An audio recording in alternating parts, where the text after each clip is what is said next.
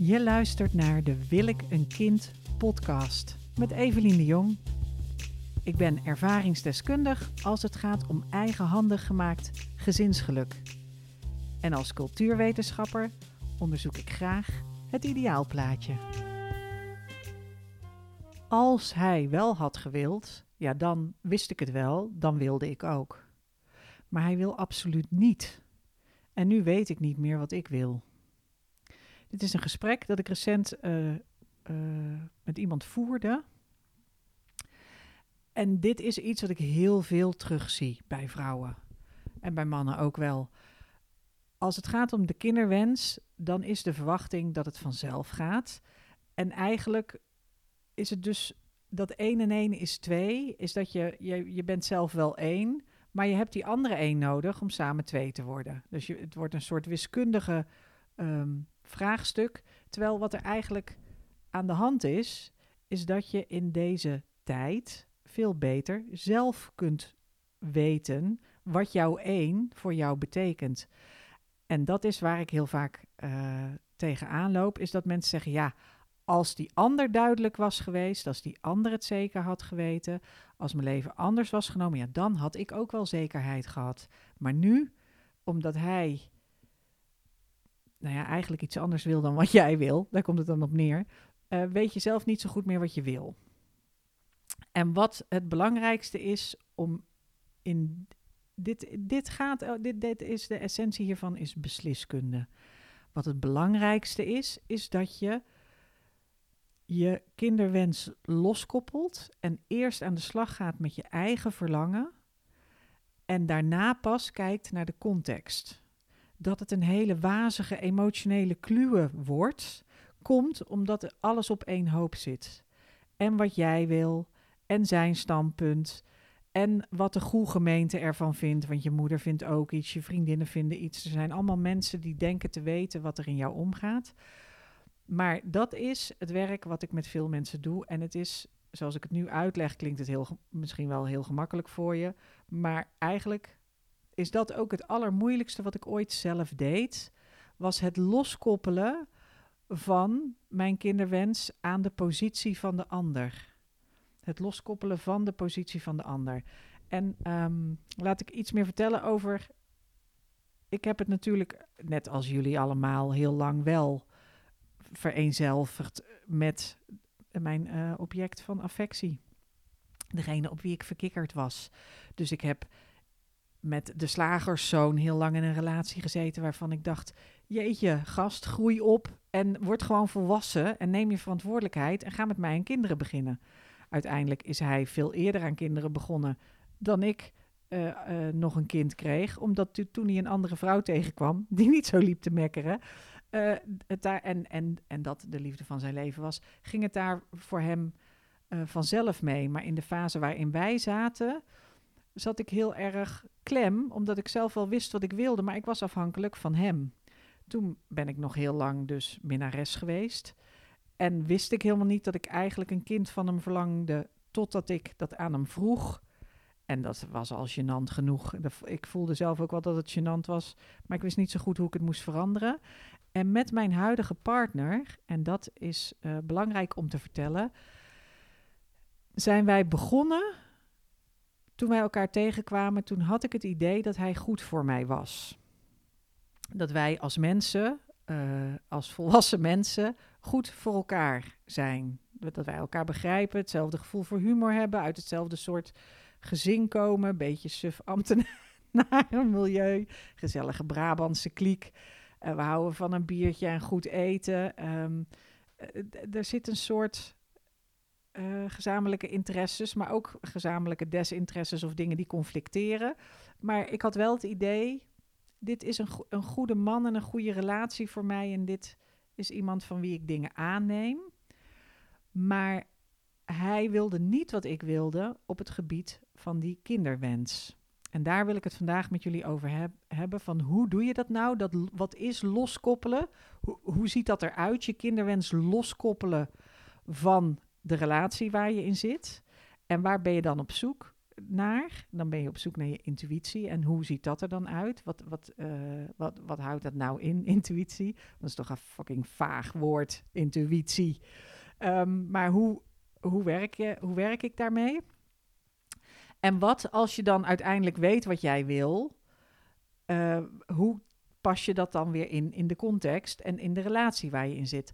De vrouw die ik sprak, die zei: Ja, wij zijn ooit begonnen twee, twee verhalen ga ik dus vertellen. Ik ga mijn eigen verhaal vertellen en dan kom ik daarna terug bij die vrouw die ik sprak. Mijn eigen verhaal is dat ik met die goede man die relatie begon, dat het oké leek, dat we ehm, samen die relatie gingen uitbouwen. Ik zit met mijn handen te zwaaien omdat ik niet weet hoe ik dit moet verwoorden. Nou, het was voor mij al heel leuk om een keer een volwassen, uh, verantwoordelijke fijne relatie te hebben. Dus dat was al heel goed voor mij. Maar hij kon niet met mij aan kinderen beginnen. En ergens wist ik ook niet of dat ik wel een kind van hem wilde. Want ik, de verliefdheid was niet dusdanig. En ik, ik, had er zo, ik was ook zo in de war. En ik had zo weinig uh, zelfvertrouwen nog. Of vertrouwen in relaties. Of uh, geloof in dat dat zomaar goed ging komen. Dat ik het ook allemaal niet zo ik, ik wist het gewoon niet. Ik wist het zelf niet zo goed. Het enige wat ik wel heel helder had tegen de tijd dat ik hem tegenkwam, was dat ik heel graag moeder wilde worden. Dus er zijn vrouwen voor wie dat niet klip en klaar is, voor wie dat niet helemaal duidelijk is. Maar voor mij was dat 100% duidelijk. Het enige wat mij een enorm raadsel was, waarom ik het niet deed. Waarom ik niet durfde om de stap te zetten naar uh, uiteindelijk ging, kwam ik terecht bij de spermabank. Maar waarom het zo lang duurde voordat ik uh, ging daten voor co-ouderschap, voordat ik die jeugdvriend heb gevraagd, voordat ik al die andere dingen ging doen, dat heeft een hele lange aanloop gehad. En achteraf gezien heb ik daarmee kostbare tijd verspeeld en tegelijkertijd was dat ook mijn tempo. Ik kon ook niet sneller dan dat. En ik heb dus met mijn vriend ruzies gehad over het feit dat hij niet wilde. Want ik ben helemaal geen heilige. dus natuurlijk heb ik ook ruzies gehad. Ik heb met mijn partner ruzies gehad over het feit dat ik een kind wilde en de ander niet. En er zijn ook wel dingen door de lucht gevlogen. Op een dag hebben we gezegd: we gaan uh, uh, uitwaaien aan het strand. En uh, een wandeling maken. En dan gaan we het hierover hebben. En toen zijn we er hebben we besloten samen dat ik gewoon mijn stappen ging zetten waar ik al mee bezig was. Want ik, ik had het toen al voor mezelf duidelijk. Oké, mijn intuïtie zegt het moederschap hoort bij mij. Ik wil dit gaan proberen of dat het nog lukt. Ik was aan de beurt bij de spermabank. En hij zei: Ik wil niet dat je dat uitstelt voor mij, want ik weet ook helemaal niet wanneer ik het wel zal willen. Ik durf er helemaal niks over te zeggen. Ik kan onder druk van jou er niet over nadenken. Ik ben bang dat we het niet redden. Ik heb nog liefdesverdriet van mijn vorige relatie. Hij had allemaal goede, gegronde redenen, die volkomen ruk zijn om te horen natuurlijk, want je wil dat niet horen. Ik heb ook gezegd, jeetje, je mag op je blote knietjes onze lieve Heer dankbaar zijn dat ik je vriendin ben. En natuurlijk wil je kinderen met mij. Wie wil zich nou niet voortplanten met mij? Maar dat was niet zijn reactie. Dat, waren wel, dat zijn wel gekwetste gevoelens van mij die, hebben, die, die ik heb gehad. Maar als twee volwassen, verstandige mensen kwamen we erachter dat ik te weinig tijd nog had om hem ruimte te geven. En dat ik dus stappen ging zetten. En die stappen die stonden al in mijn agenda. En dat kan ik me ook nog heel goed herinneren. Dat hij op een gegeven moment zei van ja, maar die spermabank, is dat nou, dat is de backup plan. En dat ik daarover na moest denken en dat ik zei nee, de spermabank is het plan dit staat al een tijd lang in mijn agenda. Ik heb een afspraak gemaakt, ik heb een intakegesprek, ik heb een gesprek met een psycholoog. Ze gaan uh, rietjes met zaad voor me zoeken. Dit is een proces en dat is gaande en dat is eigenlijk het plan. Eigenlijk ben jij meer, jij bent niet zozeer de backup plan, jij bent meer een joker. Als het leven, de joker, hè, de joker kan je nog opleggen en dan kan je anything goes. Dan mag je zeggen wat je wil. Hè, eh, schoppen vrouw, klaveren, ruiten wat je maar wil. Dus het, het is niet zo dat de spermabank mijn backup plan was. Dat was het plan. En ik had alle andere dingen. Ik had, het, ik had de liefde al opgegeven, eigenlijk. Maar op een romantische manier. Nee, ik hou niet van romantiek. Maar op een liefdevolle manier.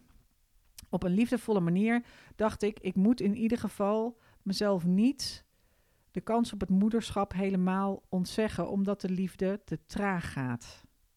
En ik moet mezelf ook de liefde niet ontzeggen. Dus je kan het zien. Hier, dit is een fraai, al leuterend, kom ik hier toch achter een vrij inzicht. Je kan het zien, dat loskoppelen, als iets opgeven, als de onttovering van de liefde.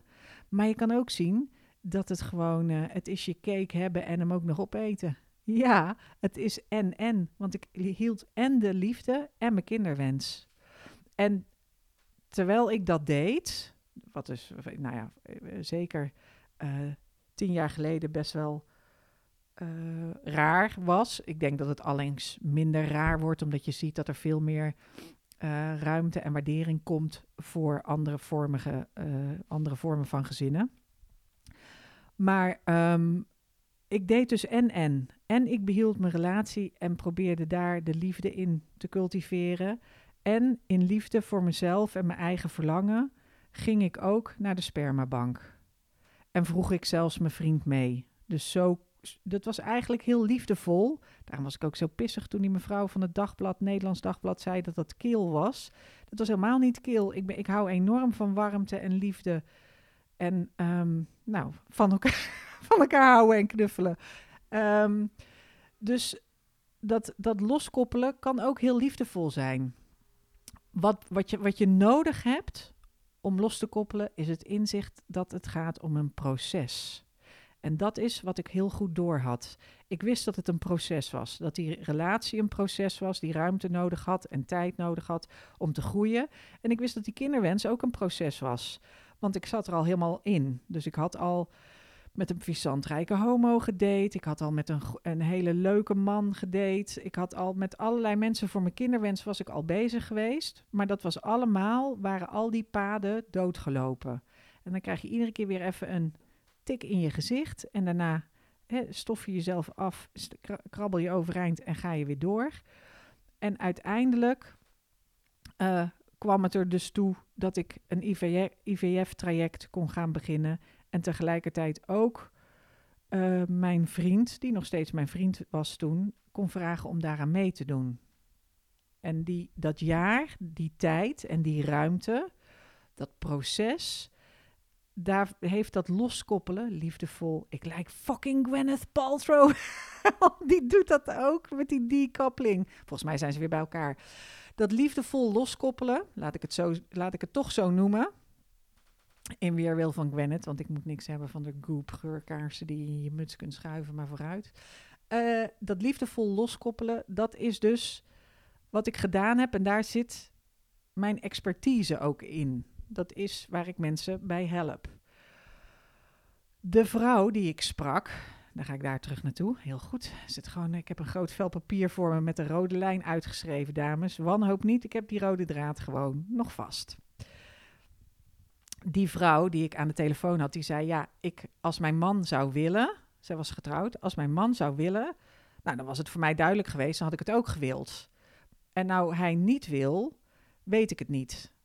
De ene dag word ik overvallen door verlangen naar het moederschap. En denk ik, oh, ik wil dit echt heel graag. Hoe kan ik leven zonder dit verlangen, zonder hier iets mee te doen? En de andere dag zie ik ineens allemaal opluchting. Denk, ah, wat fijn. Geen kinderen in dit huis, we hebben dat gezeik niet, we hebben de rommel niet. We kunnen gewoon dingen plannen, we kunnen weer gaan reizen, we, zijn weer, we hebben onze vrijheid, persoonlijke ontwikkeling, uh, autonomie. Er zijn heel veel voordelen te bedenken aan een leven waarin het voor het kind helemaal niet voorkomt. Maar wat er vervelend was voor haar, was dat die kinderwens zichzelf aan haar opdrong. En omdat je dus maar een beperkte window of opportunity hebt, uh, gaat hij op een gegeven moment belt hij gewoon aan, die kinderwens. Die zegt gewoon ding dong, yo, het is tijd om hier een bewust besluit over te nemen. Weet je het al? En dan denk je, weet je het al, weet je het al, ik weet helemaal niks. En dan kom je op zo'n uitspraak, ja, als hij het had gewild, nou dan, hè, als ik er even over nadenk, als hij het had gewild, dan zou ik het ook wel willen. Maar ja, hij wil het niet, dus wat nu? Wat, wat, wat doe ik dan? En dan ontstaat er één grote wazige kluwe. een wazige emotionele kluwe die ook maakt dat als je hier gesprekken over voert, dat je steeds gaat janken. Wat volkomen ruk is, want je wil juist heel volwassen en verstandig en, autonoom overkomen. Maar als het dan gaat over die kinderwens, dan, dan, dan verander je in een soort blubberende, blerende hoop ehm, agressie. Als je een beetje op mij lijkt, misschien zit er dan ook wel sprankje agressie bij. Jouw intuïtie vertelt jou of dat je wel of niet moeder wil worden. En voor sommige mensen is dat 100% duidelijk. Voor andere mensen is het ook 100% duidelijk dat het moederschap absoluut niet bij ze past. En het merendeel van de vrouwen zit ergens daartussenin. Zit ergens daartussenin en weet eigenlijk niet precies. En soms hangt het af van de ander. Maar voordat het afhangt van de ander, is het essentieel dat je weet wat je eigen verlangen je zegt. En daarvoor moet je meer kijken naar het moederschap dan naar relaties. En daar gaat het vaak mis, omdat mensen alleen maar het moederschap in de relatie zien en in een soort uh, romantische roze wolk die dan bij dat kind hoort. En dan is dat loskoppelen, voelt heel schraal, heel kil, heel koud en ook uh, onwerkelijk of abstract. En dat komt omdat intuïtie. Ik had vroeger heel veel moeite met het woord intuïtie. Toen dacht ik, oh ja, ga lekker een cursus intuïtief graven doen. Uh, wie zit daarop te wachten en wat heb je eraan? En nu ben ik dus wijzer, ladies and gentlemen. Want nu denk ik, nee, dit is essentieel. Je intuïtie is niet heel helder in, de, in eerste instantie. In eerste instantie, kijk, intuïtief. Intuïtief, soms, maar soms weet je intuïtief, weet je dingen. Dus voel je intuïtief aan, hey, deze, deze uh, persoon kan ik niet vertrouwen. Of intuïtief voel je aan van, ik zou wel dit of dat willen doen, maar intuïtief voel ik aan, eigenlijk is het niks voor mij of eigenlijk wil ik dit niks, wil ik dit niet. Is je intuïtie over je kinderwens helemaal helder? Nou, dan kom je helemaal niet op mijn site, wil ik een kind. Maar is je intuïtie niet helder, dan kan dat aan een aantal zaken liggen. Ik noem er drie. Drie hele belangrijke redenen. De eerste reden is dat je intuïtie in zichzelf inherent ambigu is. Het is toch een prachtig mooi woord. Het woord ambigu, het woord mildheid, het woord. Uh, uh, uh, wat was er nou nog meer? Ik had zo'n aantal woorden waarvan ik dacht: oh ja, nuance. nuance. Als ik de krant lees, heb ik steeds meer dat ik denk: waarom voortschrijdend inzicht? Waarom wordt het niet meer? Ik denk dat dat in de, in de loop van deze eeuw, dat deze woorden terug aan waarde zullen winnen. Maar je intuïtie kan ambigu zijn. Dus je kan het van de ene kant wel verlangen en van de andere kant niet. En als het gaat om moederschap, dan is dat nog iets anders dan vaderschap. Dus daar zit al een verschil. Het is helemaal niet eerlijk. De vraag is niet: wil ik een kind en dan moeder worden? Omdat moederschap betekent voor iedereen iets anders. Dus je hebt zelf wat jij weet van moederschap, dat kun je, je kunt dingen zien, je kunt dingen lezen, je kunt naar films kijken, maar wat je ervaren hebt als kind is daarin essentieel. Hoe jouw eigen moeder was, is hoe, hoe, hoe jij, en sommige dingen herinner je je niet eens. Je weet niet hoe je moeder was met baby's, want toen was je nog een baby. Je weet niet of dat je moeder gefrustreerd was over werk en, en huishoudelijke taken combineren. Dat soort dingen, daar, maar je hebt dat wel meegekregen. Je draagt die ervaring wel bij je. En het is gewoon niet alleen maar leuk. Het moederschap is niet alleen maar leuk. Maar dus je intuïtie in zichzelf is al ambigu. Het is een rijk, complex ding. En het, het, eh, dat, dat verlangen, dus misschien verlang je er juist wel naar om gewoon helemaal geen kind te krijgen. Maar voel je vanuit je omgeving, je ouders, je vriendinnen, de groegemeente, uh, de, de, de, de vriendinnen, voel je de verwachting dat jij moeder wordt. En dan, her, dan quote ik altijd, um, ik kan even niet op de naam komen, die zei, het feit dat je een baarmoeder hebt, betekent nog niet dat je een kind moet baren. Net zo min als dat het feit dat je stembanden hebt, betekent dat je operazanger moet worden. Eh, Gloria Steinem, dat is de naam die ik zocht. Gloria Steinem. En het, het, het feit dat je een baarmoeder hebt, ik vertelde ook nog tegen iemand aan de telefoon, hè, dat dus nu pas voor het eerst die clitoris staat afgebeeld in de biologieboeken op middelbare scholen, omdat hij, hij werd aanvankelijk niet afgebeeld. Gewoon omdat het niet interessant was voor de mensen die het boek maakten. En daarna werd hij niet afgebeeld omdat hij in de weg zat van de baarmoeder. En de baarmoeder, dat was wel in de biologieboekjes het meest belangrijke aspect van de vrouw. Dus dat wil je goed op de kaart hebben staan. En de rest was eigenlijk niet zo ter zake doend. Daar ben ik ongelooflijk pissig over, omdat het je als vrouw op een ongelijk speelveld zet. Het maakt dat jij jezelf bekijkt en, en, en zonder dat zelf te willen, als je in de spiegel kijkt, zijn er al mensen die daar uh, filters overheen plakken die een moeder in zich herbergen. Zonder dat je er zelf om, om gevraagd hebt. Dus, het, dus dat is één, het is gewoon heel ambigu. En um, dat, dat tweede, dat die invloed van anderen, het is ambigu van zichzelf. Dus het, is twee, het heeft twee kanten die tegenstrijdig kunnen zijn. Je kunt verlangen naar het moederschap, maar je kunt ook heel bang zijn voor de angsten die ermee gepaard gaan. Je kunt verlangen naar baby's knuffelen, maar je kunt ook uh, nu al balen van dat je dadelijk uh, moet bevallen of luiers moet verschonen of uh, heel de tijd aan huis gekluisterd bent of niet meer even rustig kunt gaan zitten schijten, want dat kan niet als je een kind hebt. En dat op de een of andere manier treft dat moeders harder. Het is allemaal geen net taalgebruik wat ik gebruik vandaag. Maar goed, dus die ambiguïteit, de taken van het moederschap en jouw verlangen om je voor te planten. Misschien er zijn ook vrouwen die willen wel een kind, maar pas een ouder kind. Eentje die al kan lezen en schrijven.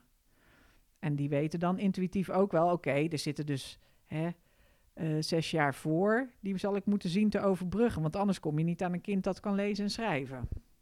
Dan moet je door die bevalling en die babyfase heen. Maar de invloed van anderen is ook nog eens heel sterk aanwezig op je intuïtie. En dat kun je wel heel makkelijk ontrafelen. Ik geef uh, online masterclasses over de kinderwens, uh, waarin ik meer uitleg over wat ik doe in het kinderwenskompas. En daar geef ik je de tools ook om, om daar in op te ruimen. Om te kijken wat, wat komt er vanuit mij, wat zit er in mij en wat komt er van buitenaf naar binnen. En in welke categorieën verdeel ik dat onder?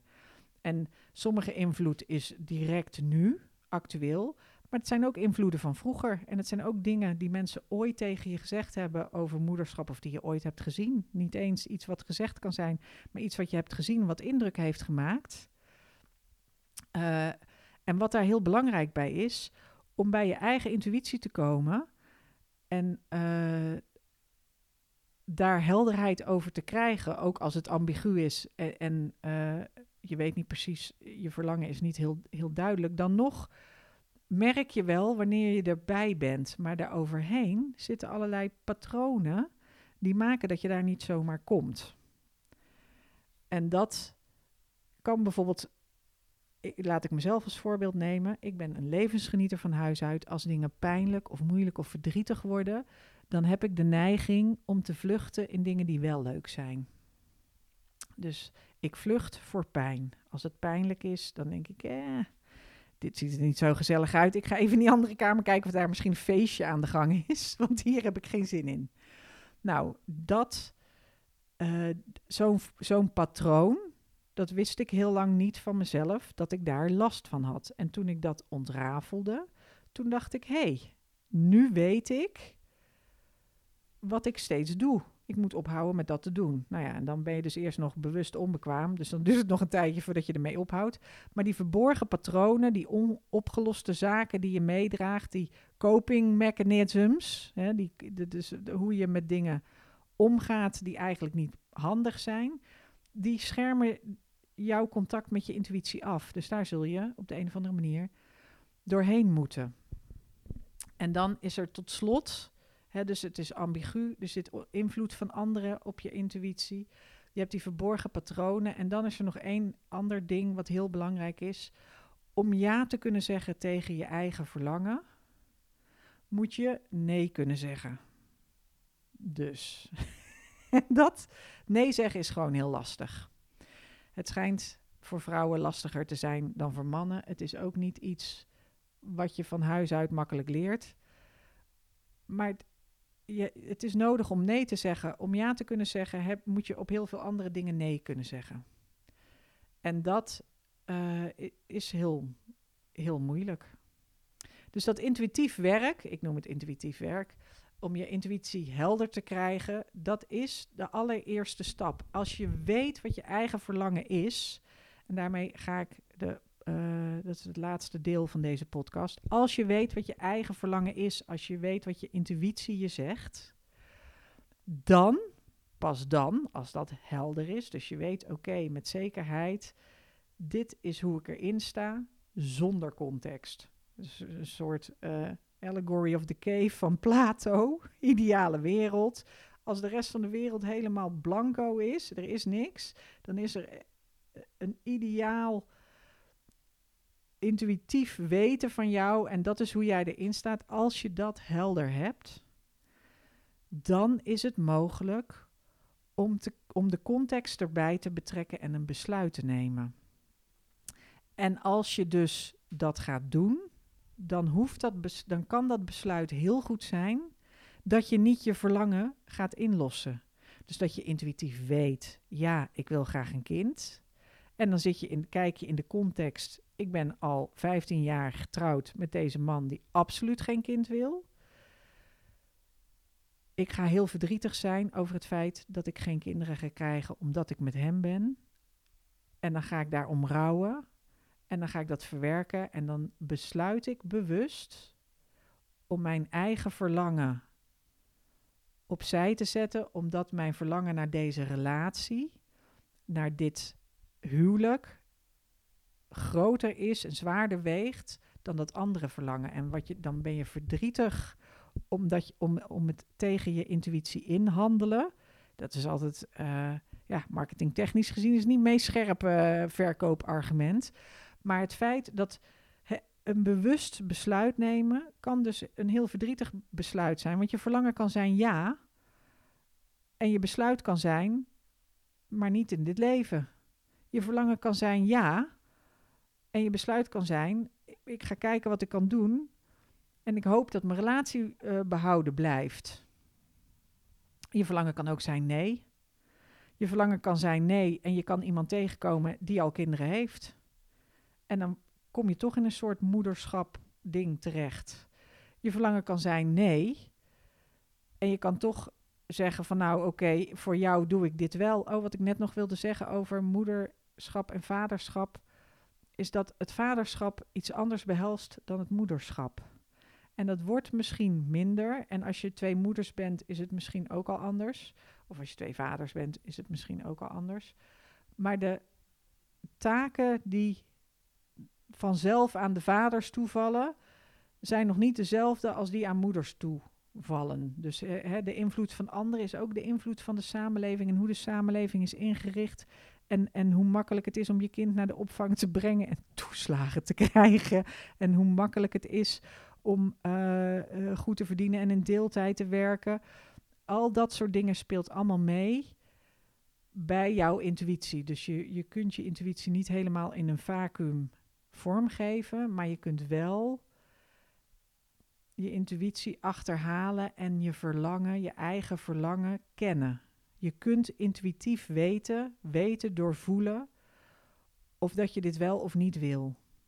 En dan de, de laatste stap zetten is, kijk, in deze context, in deze context maakt dat zus of maakt dat zo.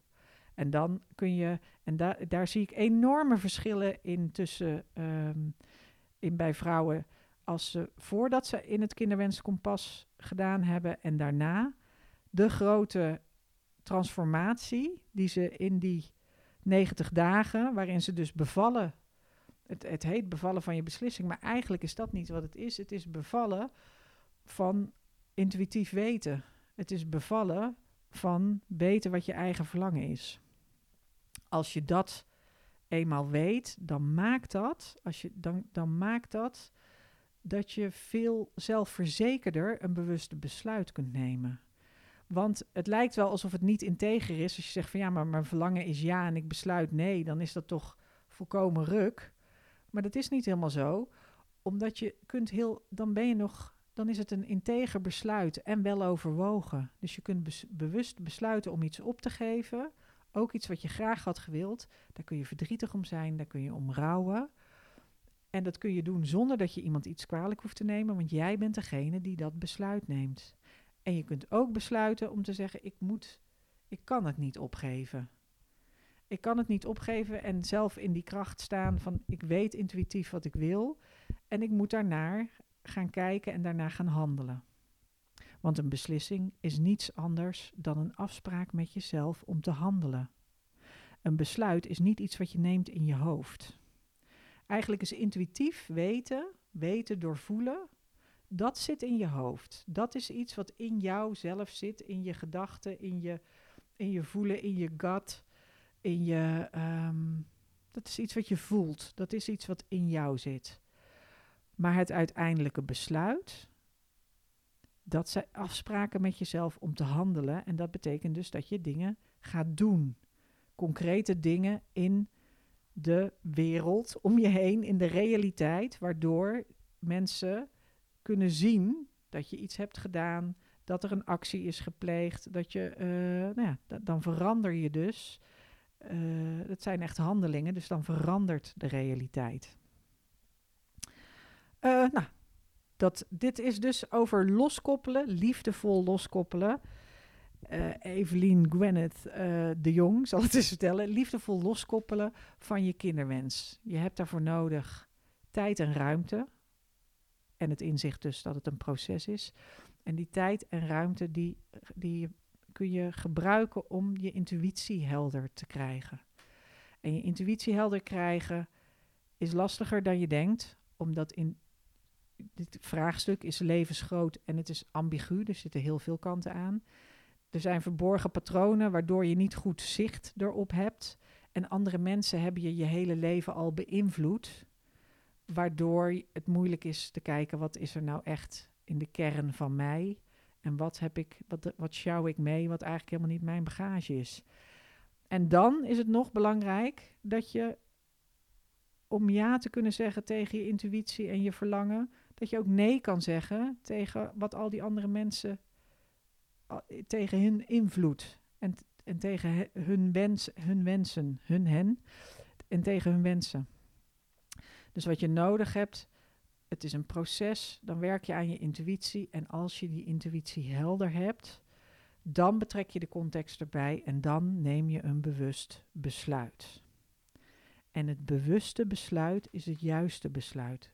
Kan ook verdrietig zijn, kan ook uh, niet goed voelen op sommige dagen, kan ook, uh, nou, het kan tegen je verlangen ingaan super belangrijk. Het kan tegen je intuïtie. Dus je kan zeggen, intuïtief weet ik dat ik moeder wil worden.